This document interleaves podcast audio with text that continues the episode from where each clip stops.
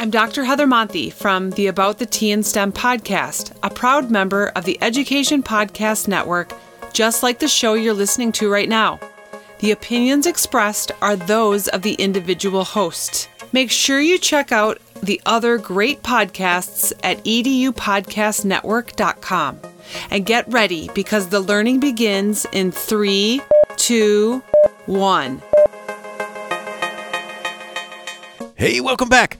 Today I got an awesome one for you. I'm talking with Dr. Sharon Jones, who's the founder and CEO of the Dot Consulting Company, as well as the Dottie Rose Foundation.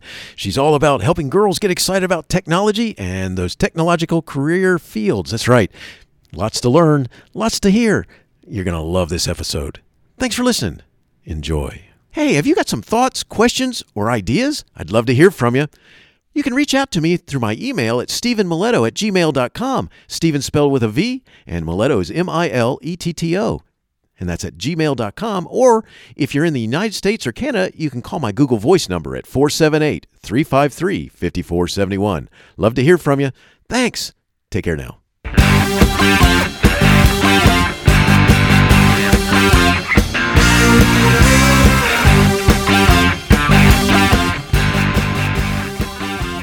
You are listening to Teaching, Learning, Leading K-12, a podcast for educators, helping you help kids achieve their dreams. And now here's Steve with this week's show. Dr. Sharon Jones, EDD, is the founder and CEO of the Dot Consulting and the Dottie Rose Foundation, where she leads and implements technology-focused education and innovation. Dr. Jones has found her passion in education and has served as a career and technical education teacher in Charlotte Mecklenburg schools and Wake County schools, as well as a senior technical trainer with Central Piedmont Community College. Additionally, she is a well-known industry teacher, trainer, and mentor working for organizations with like-minded missions, and has taught courses in computer programming, web design, e-commerce, computer science principles, and SAS programming. Or SAS, whichever. SAS programming is correct, yeah. Mm-hmm. I appreciate that. Dr. Jones has presented and been published nationally and internationally on data analytics, educational practices, and technology. Her book, A Recipe for Success Using SAS or SAS University, How to Plan Your First Analytics Project, is being used in curriculum and classrooms around the country. When not running the technology world, Dr. Jones spends her time with her husband, Ricky, and two sons, Ethan and Dylan, and their beloved dog, Cooper. And Sharon, thanks for joining me today, and say hi to everyone. Hi, everyone. I'm glad to be here. Thank you for having me, Stephen. Well, it's awesome to have you with us. And I got to say this, because I didn't say anything about this before, but so just how beloved is Cooper? He is very beloved. I have to tell you that I was not a big dog person, and my husband was determined that we were going to have a dog. So I told him the only way I would do it is if the dog was a good-sized dog, not too big, not too small, but did not shed. So he did a lot of research and found a breed called the Cockapoo, which at the time was not as popular as it is now. So we went together right before we got married, and we picked up Cooper, and Cooper came to us and snuggled right up into my husband's shoulder, and we knew he was the one. That's awesome. So he has been our partner in crime, our first child, he just turned 11. There he is. Wow. He knows you're talking about him. Nice. Yes, exactly. That's awesome. Pets are, it's something else. And then when they become a family member and they do exactly what you need them to do, that's perfect. So that's neat. So, well, thank you for sharing. Sorry, I had to ask that. I love dogs. That's a great question. Thank you for asking about him. He doesn't get asked about that often. Yeah. Well, I'm glad to add him to the show. So, so before we go any further, tell us what you liked most about teaching and working with kids. Teaching is a passion. It is my life's work. It's what lights me up every day. The part that I love the most is watching the light bulbs go off. When you see the students see the connections or see the content that you have presented in a new way, and their brains make sense of it, that's what I love the most about teaching. Very cool. That's very cool. You know, I love that idea about the light bulbs going off, because there's nothing better than that sense of that. That's very rewarding, and it's hard to describe to somebody. I mean, you can tell them, but unless they experience what you're talking about, they really don't know what you're talking about. Teaching is a career that is extremely rewarding. It's hard. It requires dedication, and it requires a love to really want to support and bring new knowledge to people. It's a relationship builder. It is a connecting career. You are working with people all day, and people, whether they're children or adults, but you have a lot of different people that you're connecting and working with and collaborating, and you're sharing knowledge. And there is just always rewards in that every day. And the other part that is so amazing about being an educator is that no 2 days are the same. They're very different. There's a lot of opportunity to change up what you're doing based on what's happening in the world. And it's just it's a really exciting field to be in, but you have to be ready to put forth the work and know that it's going to be hard. I mean, the days are long, but at the end, it's just amazing to watch the kids grow and turn into completely different people than when you started with them at the beginning of the school year. Yeah, that's awesome. It's so cool, because one of the things that, along the lines of what you're talking about, that's really just a neat aspect of it is that during the day you might have had these wonderful plans, and then the personalities or whatever, it's in some ways you're kind of like a stand-up comedian. Some audiences just don't work out for you. And you have to be okay with that. I mean, yes. It took me, I'm not saying that came easily. It took a little bit of time to realize that even the best lesson plans can go kaputs if there's not the reaction or the connection from the kids. And I learned very early in my career that I just had to pivot and be like, well, okay, let's try this again. It's awesome, because it's funny, because I learned also that teaching the same class in a row, sometimes you get the exact opposite reaction from what you got.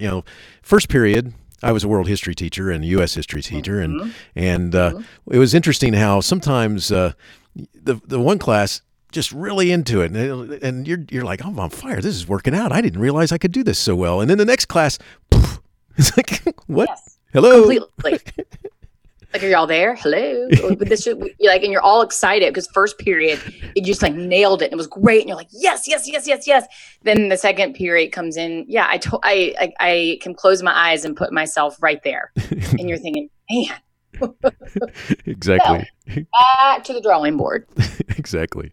So do you have a favorite story or a moment from teaching that reminds you, that whole thing about why you became a teacher?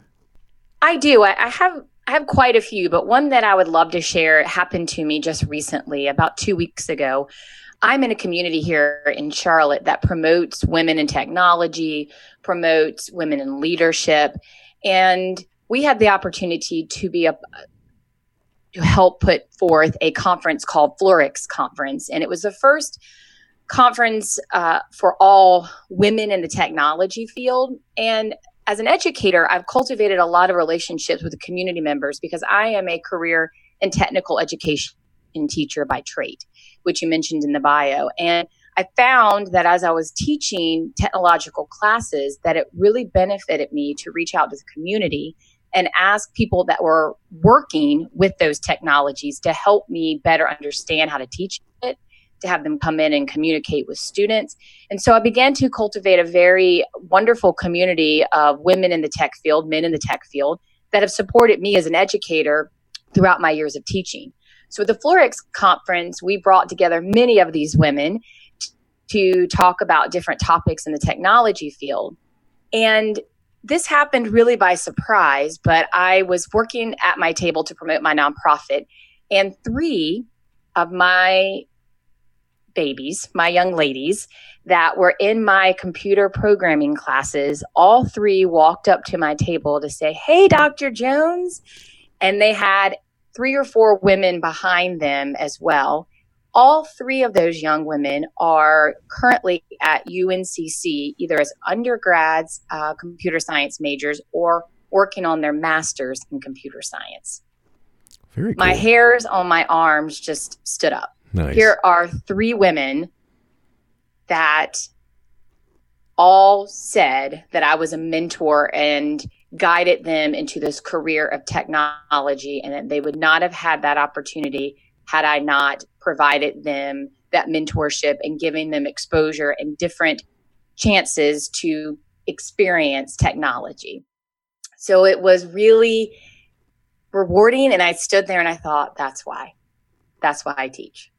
That's awesome. That is awesome. Because that there's nothing more powerful than that. That's so cool. Thanks for sharing that, Sharon. Yeah, it was really neat. And then the ladies that they brought with them were like, oh my gosh, we've heard so much about you. Nice. We thought you were like a figment of their imagination, but you're real. I'm like, yeah, I'm real and I live here. So, and some of them have reached out to me as well. And we're going to work together this summer on some research projects. Oh, excellent. Even better. That's very cool. Yeah. Oh, yes. Congrats on that. That's neat that they, that you made those connections with them too. Very cool.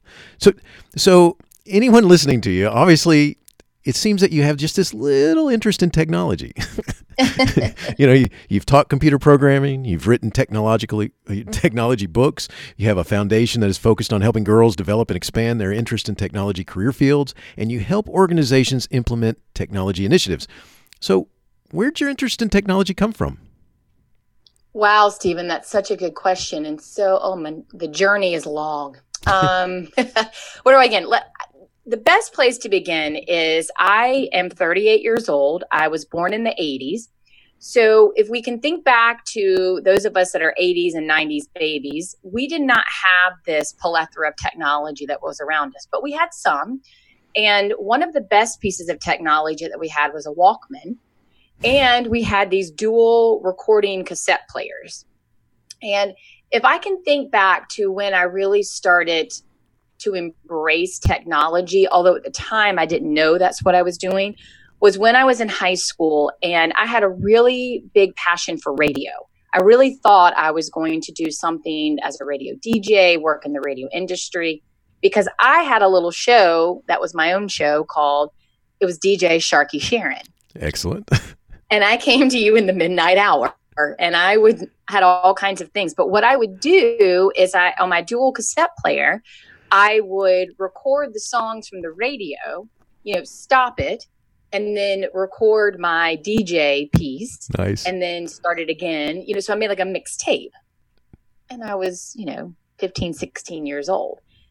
And that was very technologically inclined at that time because I had to know when to start, when to stop, and how to operate the machinery. Then I would take it into my Walkman and then I would dub it and make it too so that I could send it off to a radio station, because I also thought for some reason if I mailed a tape to the radio station, that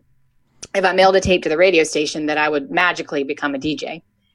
But that was really my first introduction. I didn't have a lot of exposure to it in high school. We had some classes, but I didn't know that those were things that I should take. I didn't take keyboarding or any of those things.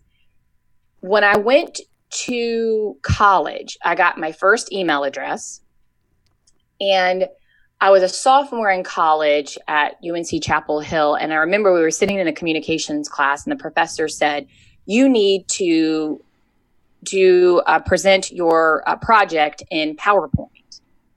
And I leaned to the person next to me and said, what is PowerPoint?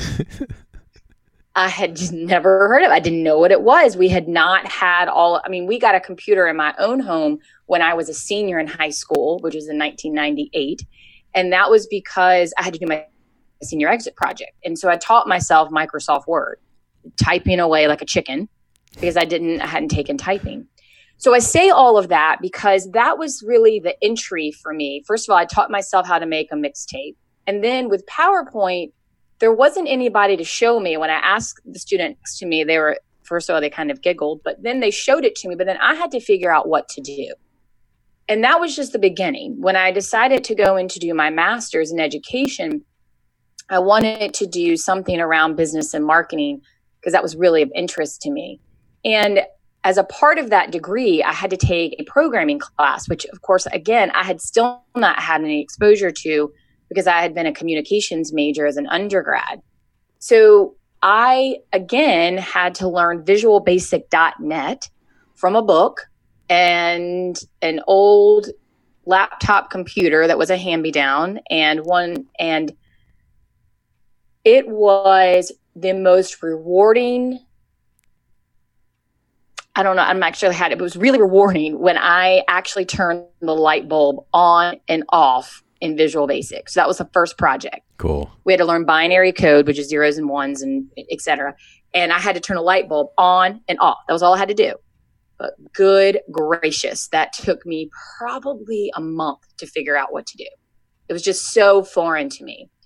So that drove me to know that if I can figure this out, and I am not a technology native, I'm a smart individual, I've used all of my senses and all of my brain power to figure out how to associate things that I was doing in the programs with things that I already understood.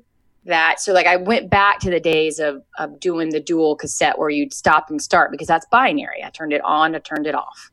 Like, well, if I turn the cassette player on and off, all right, so what would be on for a light bulb and what would be off? And I just began to think in that manner. And that's really what has driven me into this career of technology, that I began to realize that I really had a knack for it.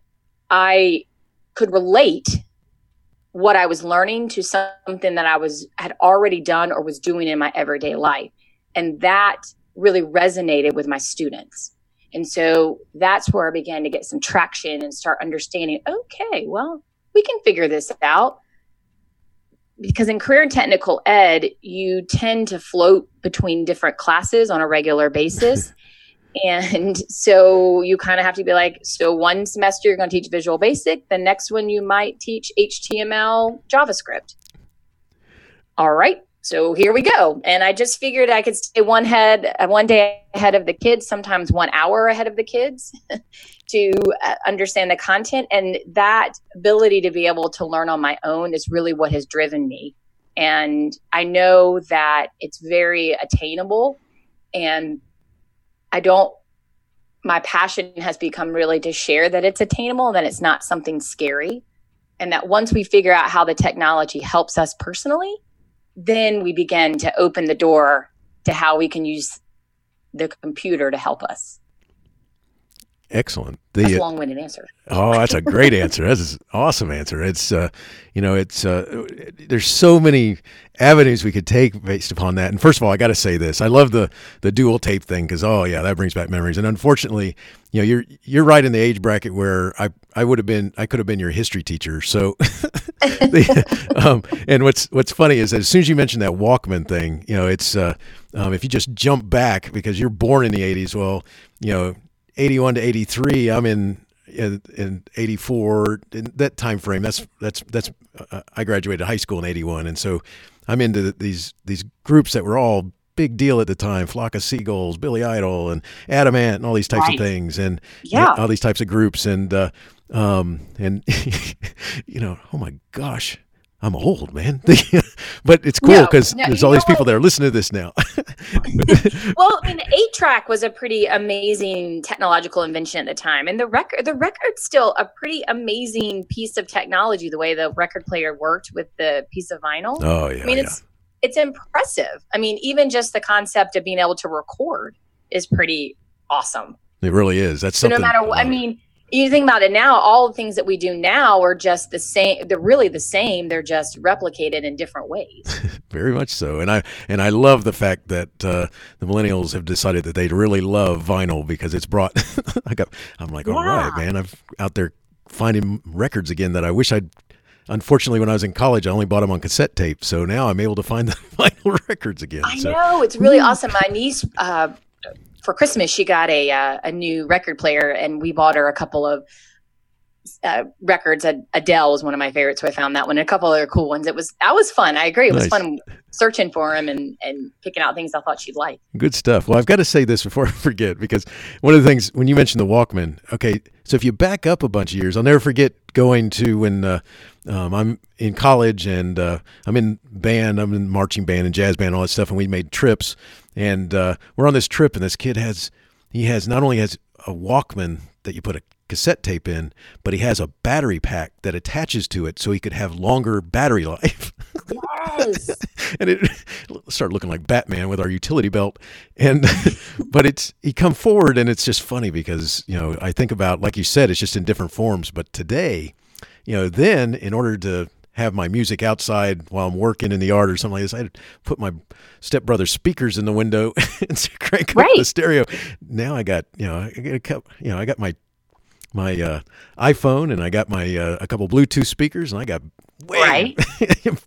pretty powerful sound where the neighbors start going, same thing as back then. Would you turn that down? Yeah.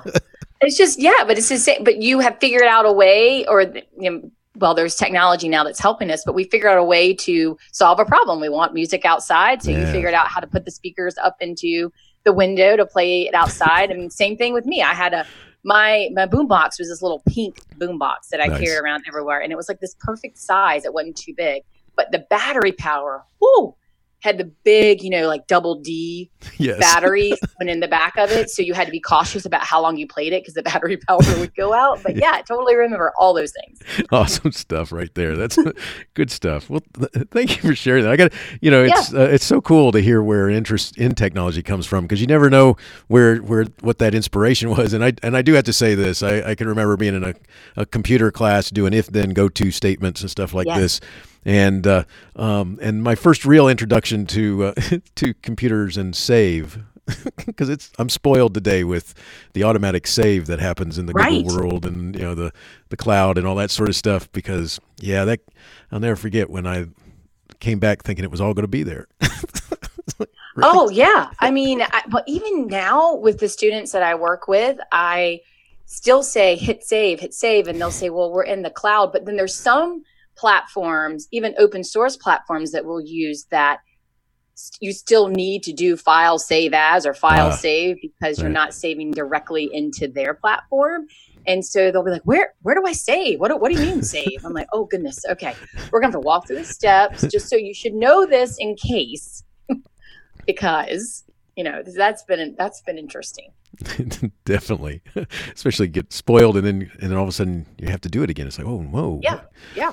Well, one of the things I want to make sure that I talk about is you have some, off your website, you have some cool blog posts. And one of them is what is old is new again. And you shared a list of 20 fun facts about technology, which is from Global Lead Technology. And number 7 on that list notes that 28% of IT professionals hide their career from friends and family to get out of giving free tech support. Have you ever done that? Oh my gosh. Yes. Yes, all the time. You know, what's interesting about it is when I went and saw that, I was like, oh my gosh, I have to show this, because this is the part about tech that I think scares people the most. They think that it's all this brand new, it's, you know, new technology, and it is new technology, but it's usually based on something that's already been done. It's just been uplifted to be better. Right. Yes. But yes, of course, I sometimes don't tell people that if I say I'm a computer science teacher, they immediately are like, oh, blah, blah, blah, blah. But see, here's the thing. I am not a hardware expert. I am very good at writing code and developing software and developing web pages. The hardware piece, I am not an expert in. And people are like, well, hey, can you come and fix my computer? And I'm like, nope, I can't. Because I don't really know how. I can write the line of code to make the computer work better, but for me, I struggle with the hardware piece. And so that's a bit of a misconception. Everyone's like, oh, you know, you can come help me do. And usually I can tinker around with it to figure it out, because I've just gotten so now I'm not scared of it.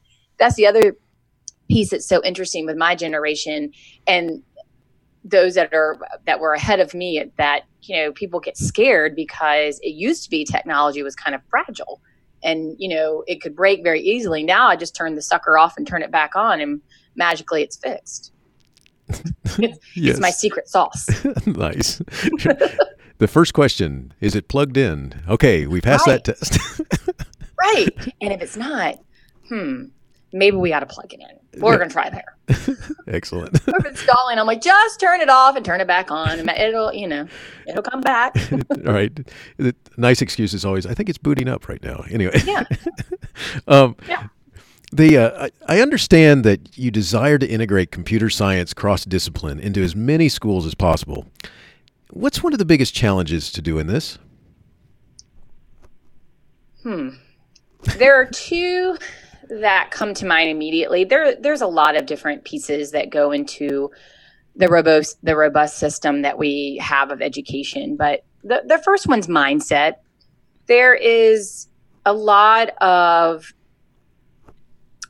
I don't want to categorize everybody into one clump, but as educators, we have a perception that we really should know everything, that we're the experts in whatever it is that we're teaching. And we are the experts because we have studied in that particular discipline and whatnot. So when you present a new piece of technology, there is what we call, there's two factors. We have a perceived ease of use and we have a perceived usefulness. So there are a lot of things that are thrown at teachers and school systems every day, which I know you know, Stephen, because we live in the same world. So there is a piece of that where when you say, hey, we're going to add on, or hey, we're going to use this or that learning curve becomes a little bit scary.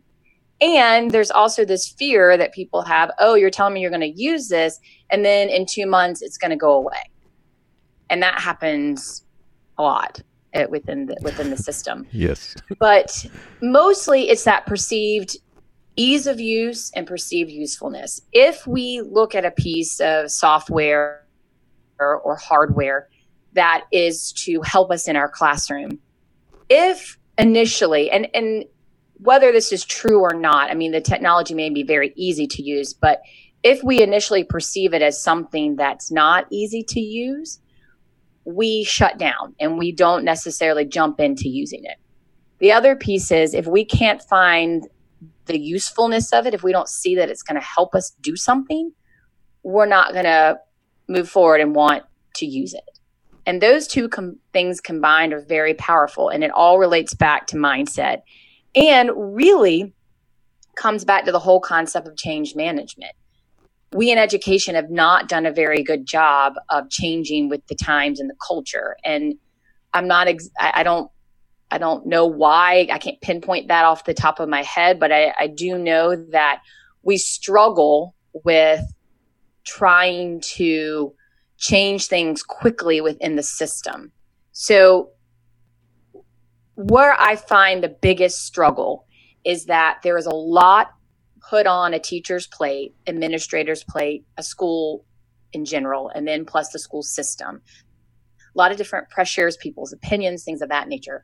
So the hurdle that I've had to overcome is to tell them, I am not asking you to do something you're different. I'm asking you to elevate what you're already doing.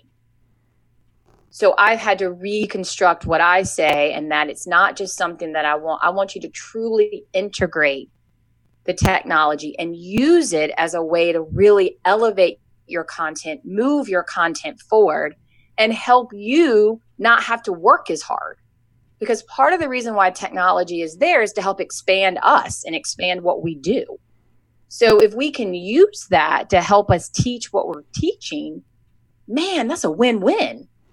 So I strive to show them, to show educators and administrators that when we're walking through using a piece of technology, hardware or software, I go through the four pieces of computational thinking that we do immediately as humans and relate that to what that technological piece might look like.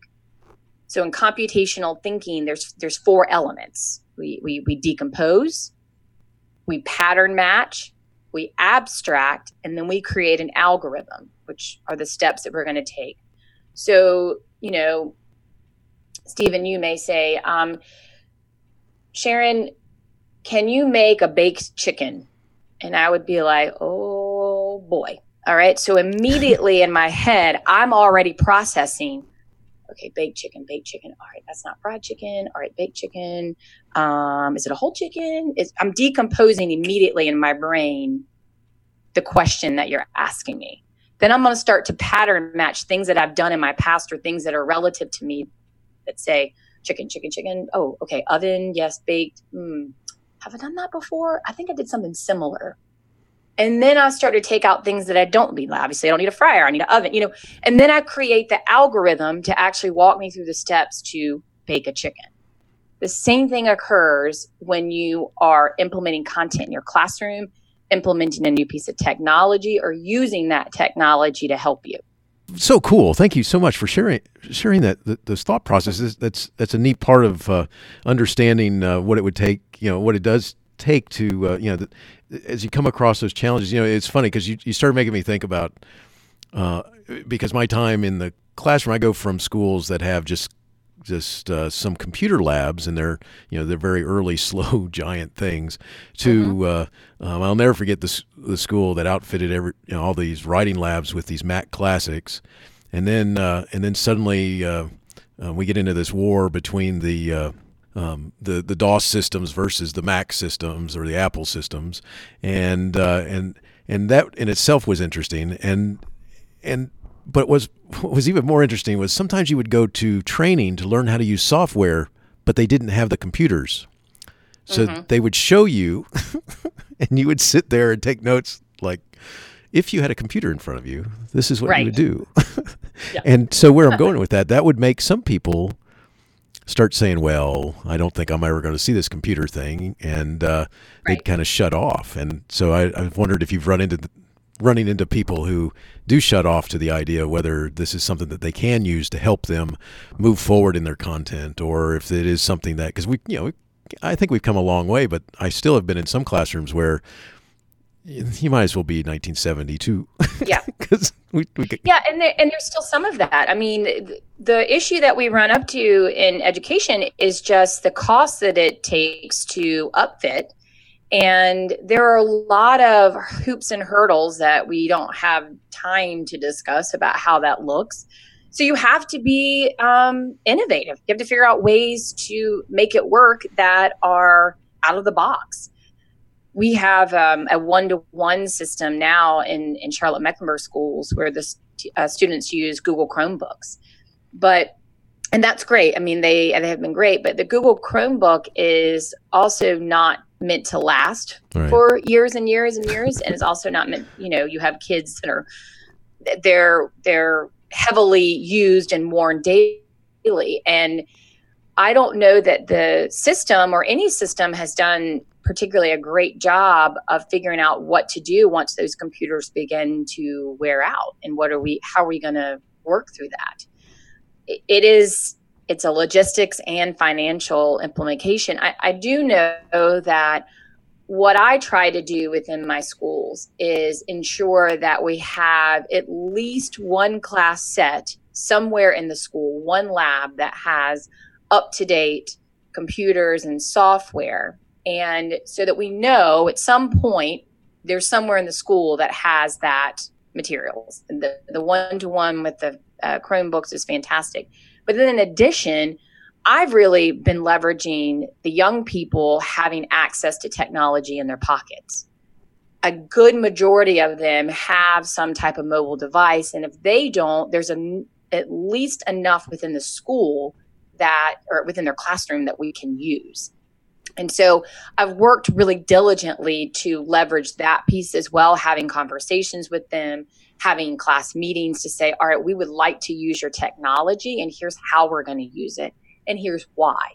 If we explain it to them and tell them why, I have had very little kickback on them going off to do other things on the phone.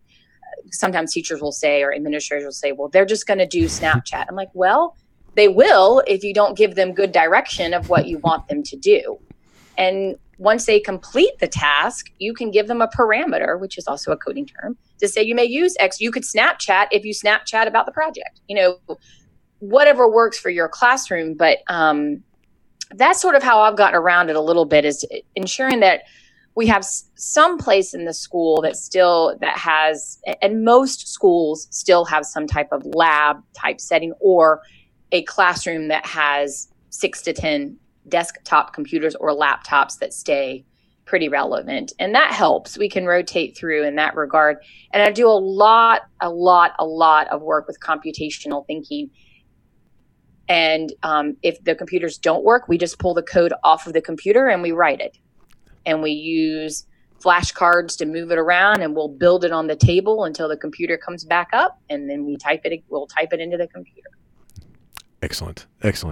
So this seems like a perfect segue here, because we're really getting into the into your thinking behind some of the stuff that I'm assuming has a lot to do with your consulting work. And so, you know, one of the things I want to do is say you have a consulting company called The Dot. And before we talk about your company, could you share what it was like transitioning from teacher to entrepreneur, and what you like most about your role in your company, or what you like least? Let's see, Stephen. I think I'm still transitioning. I'm still not really sure. Still there, huh? It has been a journey. You know, I'm still there. Yeah. I still pinch myself because this was never in my trajectory. When I went through school and I earned my doctorate, my goal, and still I think will be a part of my goal, was really to move after teaching for a few years in high school to move into higher education and to teach other teachers. So this pivot into entrepreneurship, which really has happened over the years, and what happened, honestly, is in 2008, when we hit the economic downturn, our pay was frozen. And I had taught for a few years, and then I left for about two to explore the corporate entity. And so when I came back to teaching, I was at a third-year teacher pay. Well, when I came back, that was the year that our pay was frozen. And so I stayed on a third-year teacher pay for the next 5 years. Wow. And during that time, I got married, I finished my doctorate, and then I had my first baby. And when I had my first baby, third-year teacher pay was not cutting the bills to be able to help cover the cost of daycare. And at the same time, I wasn't really in a position not to continue working. And we are a two-income household. And so I say that because that was the beginning of my entrepreneurial journey. I had to begin to find other ways to bring an income to my family. And I started hustling and doing workshops on the side. And then I started doing some online teaching. And the workshops that I was doing was through an organization called Code.org, which many of the educational community has heard about. But it was an amazing opportunity for me to start making a little extra money. That at the time they paid us to help teach teachers how to teach computer science. And that is what triggered where I am now. Over the years, I continued to do that, and I would get requests to come back and do more. And I was a teacher leader within my teaching community, and it just happened very naturally, and to the point where I thought, you know what? I can do this. I still get to do all the pieces that I love, but I'm able to do it at a level where I am helping a lot of different teachers and students see the power of integrating technology and computer science. And it was really exciting. So it has been the biggest learning curve is going from this is my passion to really understanding the business side of it, and not underestimating my expertise, not under evaluating what I bring to the table, and knowing that I am very qualified to sit in that role to talk about computer science and education, because it is my passion. Just having to put on those two different hats. Thank you for sharing that. I can only imagine, because that's one of the things that I imagine is the entrepreneurship part of it, is that, really realizing, I'm in business. I hope that came out right. Yeah. I mean, I hear people say all the time, you're trained in your skill or your trait or your whatever it is that you do. And the business side is not always the side that you know the most about. Someone was giving a good example about it on a podcast I was listening to last week about fashion, and a lot of fashion designers go to school like to FIT for fashion, but they don't take enough business classes. So they're making all of these things, but they don't have the skill set to run the business. And so I've really been working to educate myself on what does that look like, and to do it with a thoughtful and conscious manner, because I believe that we are going to change the way in which we're teaching and interacting. And I am a teacher's teacher. Like, I believe in what we do and the power that it, and the dedication. It takes a very special person to work with kids. And so my work is to benefit the betterment of our system, and to raise up those teachers and let them know how much they are appreciated and that their skill set is amazing. And we're just going to take it to a whole nother level. Very cool. So let's use that to transition into your consulting company. Tell us about the Dot and why the Dot, and what your vision is for it. Because it's kind of cool to say it, by the way, the Dot. Yeah, it's fun, right? The Yes. Dot. So both of my companies, it started really as one company. And the reason why I developed it was, as I told you earlier, I was doing this side hustle, and all of a sudden my side hustle was doing pretty good. And my taxes were like, oh, okay. So I incorporated it to help benefit myself. And what I did over this past year was I ended up dividing the company into two. And it is both of them are named in honor of my grandmother, Dorothy Rose Moore. And Dorothy, was a huge inspiration to me. She was my best friend when I was a kid. My mom was an only child. And so I had a lot of time with my grandmother. I called her Mama Dorothy. And she really was just an amazing woman of grace and community and faith and family, as well as my mom. I say that because I don't want to discount the fact of my parents, because they're simply amazing, and my grandfather. But there's a special relationship between a granddaughter and a grandmother, and we just had this amazing connection. We had a lot of the same things in common. And Mama D always told me I could do anything I wanted to. And when I was younger, I was a painfully shy child.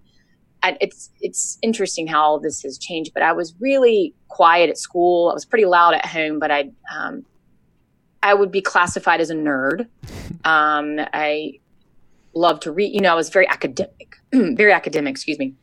And so in the world of culture, I was not popular, right? And I didn't really know that. I guess I think back on it, I'm like, I knew I wasn't popular, but I didn't know, because I lived in I had a lot of support. So what ended up happening was I split the business in two, and the Dot became the business side, because I firmly believe that you can learn to use technology and put the dot on your work. You can just boop, like drop the mic. It's put the dot, like boom, we just did that, right? Nice. And you're using that technology to help transform where you are. And there's a dot in programming.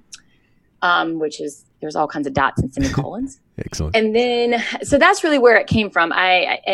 Because to be a little more business savvy, I thought the Dot was a little more catchy than Dottie Rose.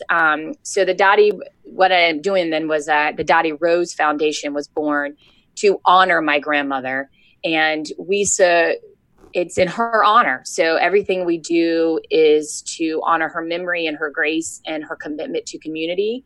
And she always believed we were better together, and which is the way I believe as well. And she taught me a lot about using your community to build and to create change. And that's what the foundation focuses on, connecting those dots so that young women can see their trajectory of where they could take their careers by integrating technological skills into what they do.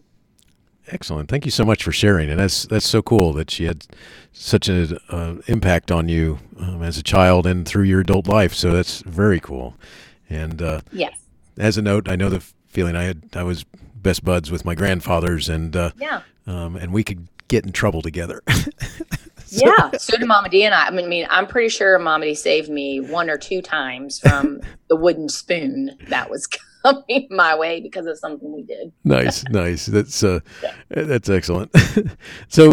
So you do K-12 technology and corporate training. On your webpage, I found this statement.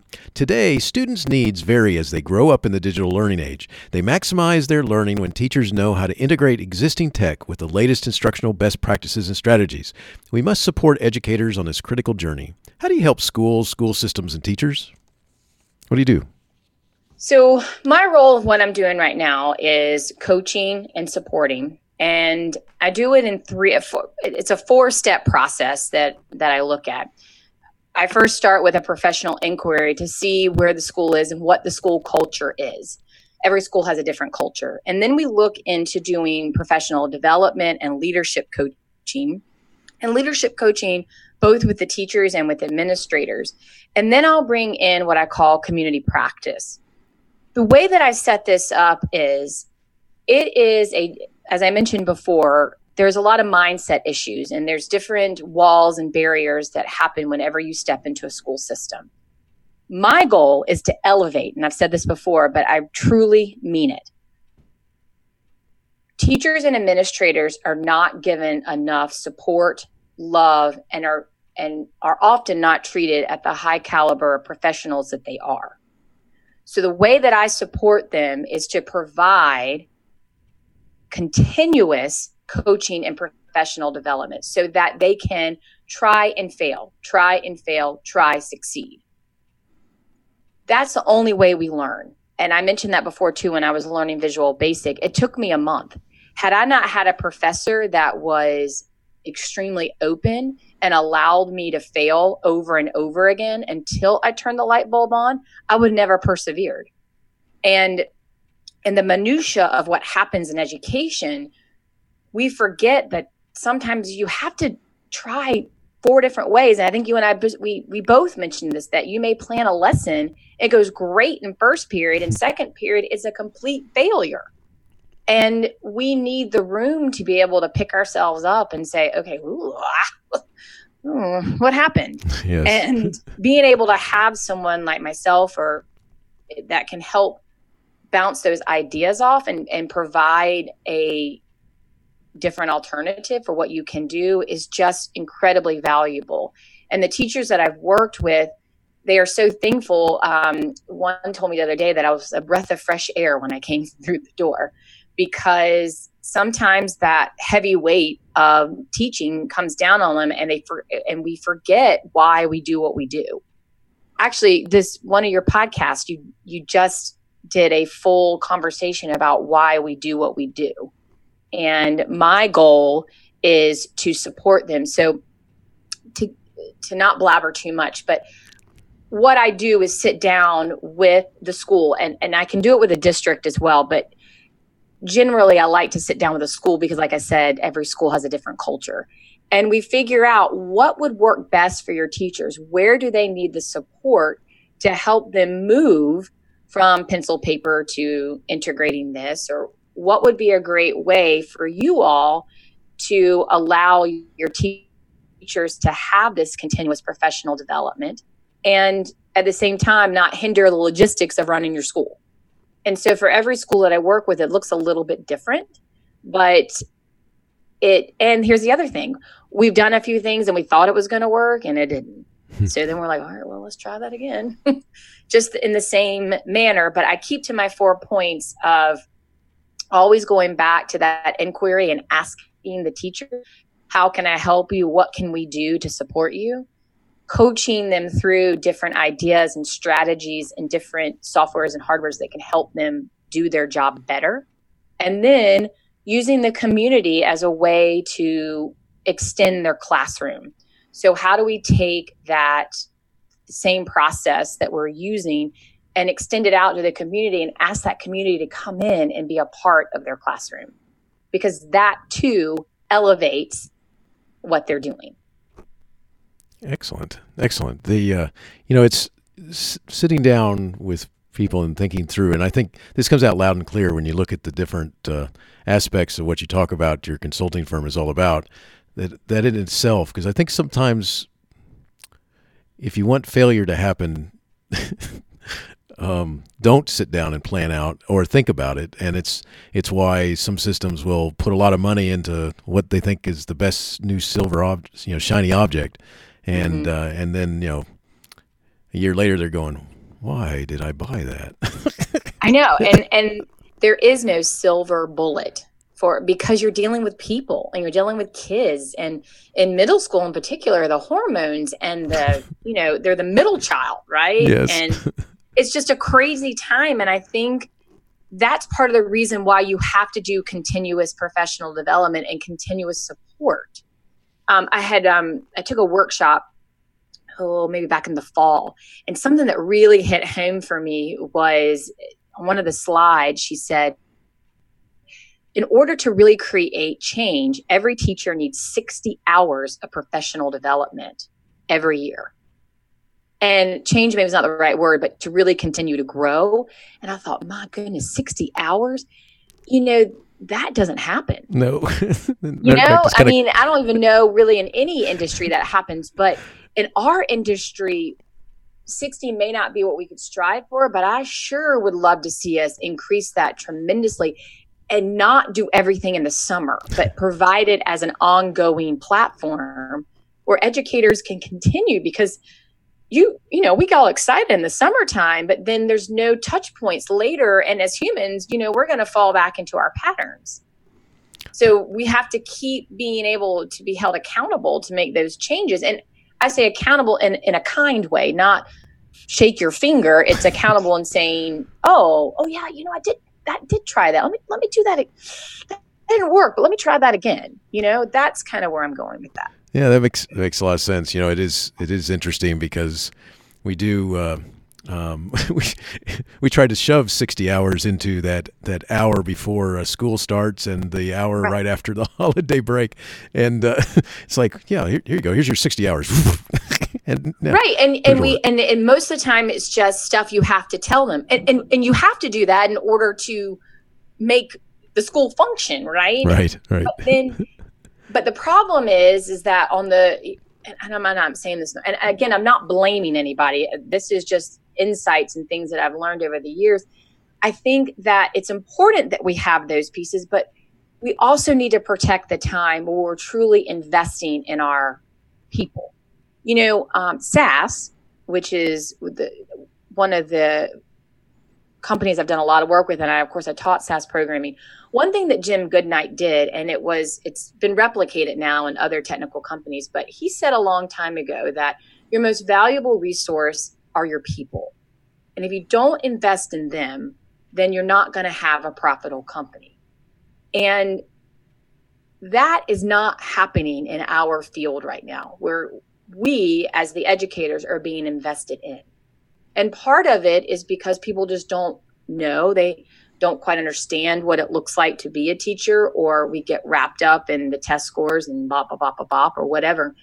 And I go back to that mindset a lot, that the more we invest in our teachers and the more, and I say invest, it doesn't always have to be financial. It could be in other manners. Part of it's usually always going to go back to the mighty dollar, but sometimes it's just that kind note or a letter or a phone call or someone from the community sending a note saying, hey, here's 20 packs of paper, because we all know in teaching we run out of paper. Whatever, like if you are a mom or a community member, just dropping by the school and providing some supplies or providing your time is so valuable to the educators, and it just makes a difference. And investing in that and investing in continuous education is, to me, is a critical component that's missing, and where I think we can make a lot of change if we can get some buy-in. Good stuff. There's so many different aspects. I mean, I could talk to you for a long time, because just in what you just said there, those different aspects of just the support and the understanding, and kind of going back to something that you said earlier, which is we got to be able to make mistakes, because that's how we learn the experience of working with the kids is how we can overcome some of that stuff. But there's all these variables that are there that it's not like you're you're working with some widget that can just chop off a little here, chop off a little there, and boo, it's perfect. And every time you do it, it's perfect. And it's just awesome. And I appreciate you sharing his thoughts with us. You know, one of the things I want to do is, as we start wrapping this up, I want to give you a chance to talk about the Dottie Rose Foundation. Sure. And so from there, you know, from the webpage for the Dottie Rose Foundation, this is front and center. It says, the world needs more women with tech skills. Tell us tell us a little bit more about Dottie Rose and share about the foundation, please. So the foundation, as I mentioned, our purpose is to connect the dots and to provide opportunities for young women to see themselves as technologists or to use technology in whatever career they choose. It is a part of our world. It used to be that you could not necessarily have to know how to use a computer or a smartphone or whatever. Now that is not the case. You need to have some type of technological aptitude in order to be able to be successful in the workforce. And that goes along with soft skills and other skills that you'll learn. But if you have the tenacity to be able to learn a coding language or learn a new software, then that's really a big plus for you. The mission behind empowering more girls is somehow from the 1980s to the 90s, we had this huge drop in females being interested in computer science.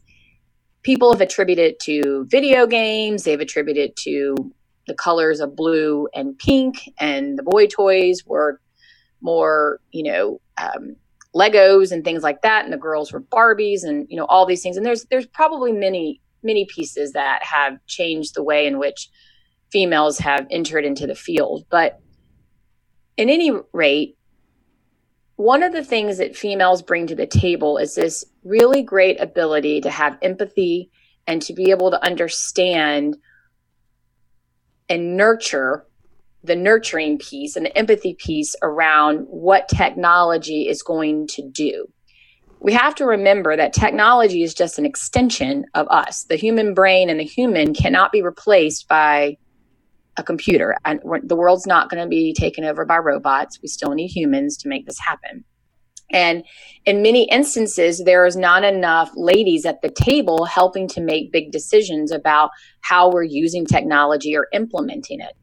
And I think that that value is, if you're not meeting half the population with what you're doing, then what are you doing?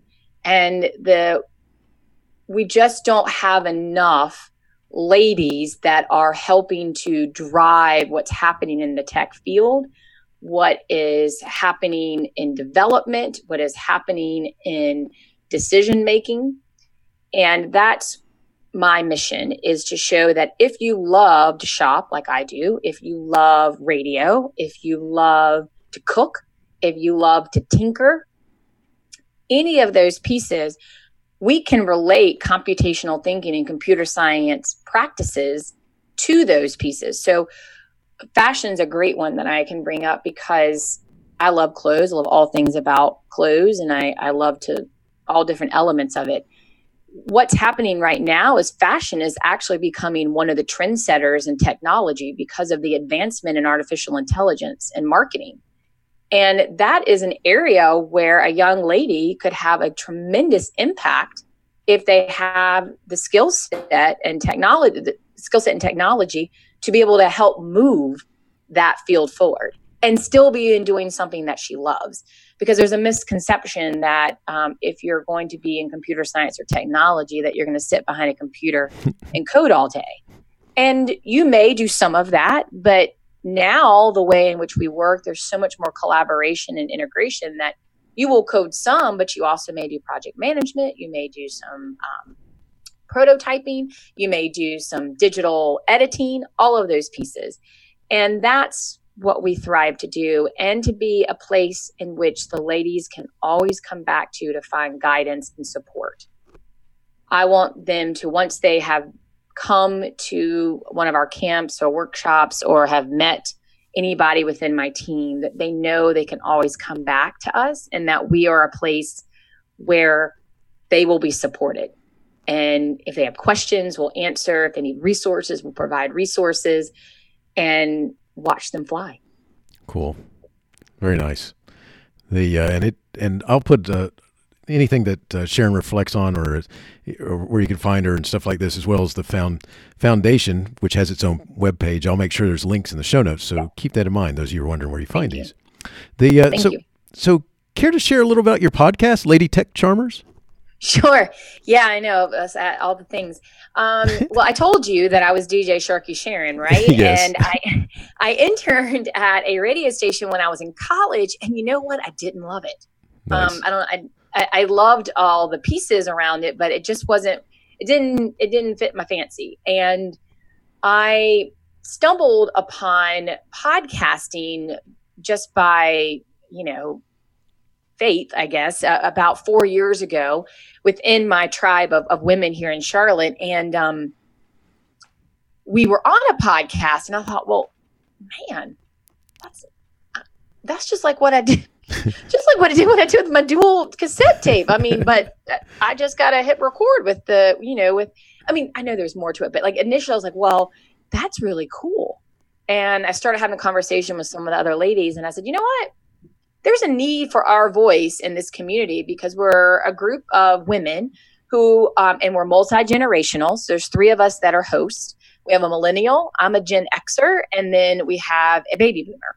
And each of us has had a different career and path in technology, but we bring something very unique to the table. So Lady Tech Charmers was born to support women in the tech field by providing education, by providing resources, a place to listen to other women's journeys as a point of empowerment, so that we can help those of us that once we get to the tech field, how do we stay and how do we move into leadership and really continue to help change the way in which the field looks.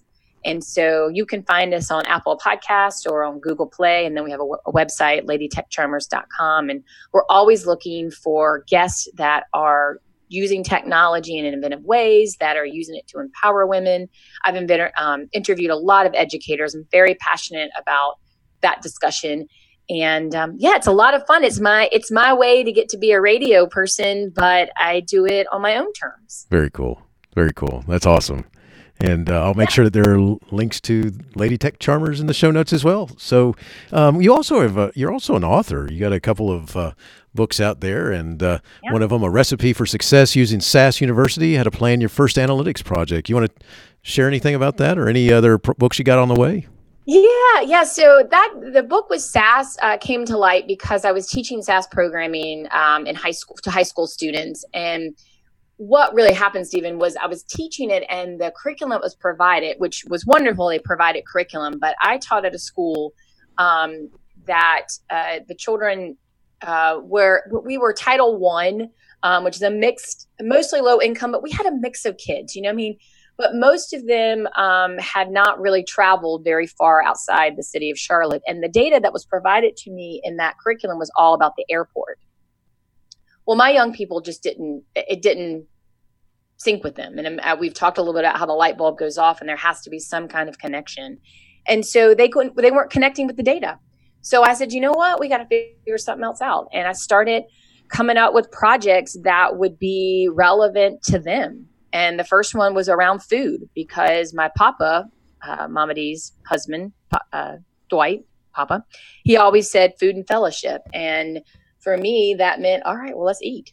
So we started doing integrating science experiments with the data. And that was how it started to change the way in which they interacted with understanding the components of data science and how to use programming to manipulate and analyze that data. And so the book, A Recipe for Success, came because I used food all the time. And then to really give people real world examples of how to start analyzing data and not be so scared of it, because that's really where I found my niche. I've done a lot of programming, but where I find my most passion is working with data analytics and taking the numbers and figuring out, well, what does this mean? really creating knowledge and new pieces of information from that data. So that book is now being used in curriculums, and teachers are able to use it to find ways to integrate data even into their English classrooms. We did the project that I did. The first project that I did with my kids was with Pepsi versus Coke. And we taste tested them and collected the data. We did it for World Statistics Day, which happens every October. But we took that project. One of my teachers took it and reused it as a way to show students how to find arguments that are valid. So meaning they were having a hard time understanding how to really back up their arguments in English with data. So we did the experiment to show them how to do that. And it was pretty awesome. That's cool. So that's that book. And then I have another book coming out in April called Finding Your Tech Genius. And that whole book is just helping teachers to identify what area of tech are you best in. We're not going to be the best in all of them, but I have different buckets. And I say, identify which bucket you like. Which one? What do you like? And then we go from there. We cultivate a plan based on the area of technology that you're gravitated to. For me, it's data. So I do a lot with data, but every teacher's different. So that book will be coming out in April, and you can find it on Amazon. Both of them are on Amazon. Excellent. And I will have links to them on the show notes. And so you said Finding Your Tech Genius is out April. It'll be out in April. It's being edited right now, and it'll be up in April. And then I have a few more books coming out over the next couple of months. I have a children's book, and I have another book with SAS that I'm working on. So, but those aren't out yet. Well, cool. Follow me. You can follow me, and then you'll know. There we go. And we'll put the all those social media links as well in the show notes. So super. So and speaking of social media links, before we go, if someone wanted to connect further with you, Sharon, where would you send them? So the two best places is I don't have a social presence really for the consulting piece. So that one would just be at the .consulting.co. It's C-O, not com, C-O. Or you can find, or really anywhere you can find me at Dottie Rose Foundation is all the social media platforms, or at Sharon, T as in Tom, _Jones, Jones. That's my personal handle, or you can look up Sharon Torrence, Torrence Jones on LinkedIn and find me that way. Awesome. And once again, like I said, I will have those links in my show notes, so easy for you to find. So good stuff. So last two questions as we finish up, and these go like this. If you had the chance to talk with 100 brand new teachers, what is one piece of advice you would want to give them about working with kids? It's okay to fail. Show that it's okay. You don't have to be perfect all the time. It's okay to fail, and be honest with them and start new the next day. I love that advice. That is awesome, because I think sometimes, especially brand new teachers, too often think they have to be perfect right out the gate. And we're not. Nobody's perfect. Right? And it's just, yeah, it's okay. And just be honest. And usually the more honest that I am with my students, the more vulnerable I am, the more respect I get back. It's cool that way, isn't it? Because that's one of the things that I remember. It's one of the things I love the most, not love the most, but is so endearing in some of the memories about being in the classroom is that when you did admit that, I don't know this, we're going to have to figure this one out together. The kids didn't see it like some robot that recharged themselves, locked themselves in the closet, recharged themselves, and came back out the next day, Yeah. Connected with you better. Yeah. Very cool. So last question. Do you have a teacher in your past who made a difference in your life? If so, who was it? And what would you say if given the chance to say thank you? Her name was Miss Dial. She was my she was 7th and 8th grade drama teacher. In the 7th grade, she is the reason that I found my voice. I was so shy for so long, and she believed in me just like my parents did, and she made me get up there and do a monologue. I could close my eyes right now and tell you where I was standing when I gave my first monologue, and it changed me. It gave me a voice.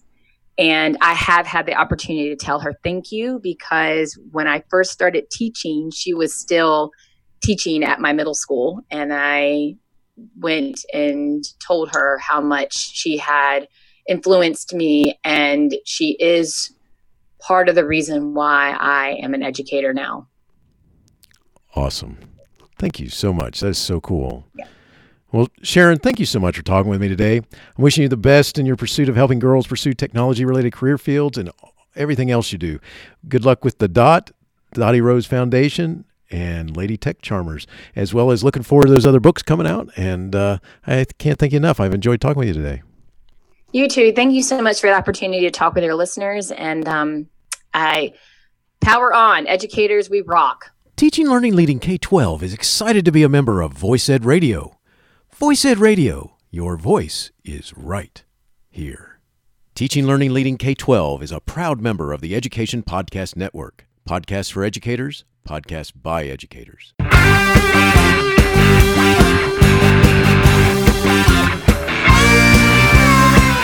The opinions expressed on Teaching, Learning, Leading K-12 are those of the guests and host. Teaching, Learning, Leading K-12 is intended to share ideas, advice, and suggestions for classroom teachers and school administrators. Teaching, Learning, Leading K-12 is produced for educational purposes. Thanks for listening, and I hope you'll share it with your friends.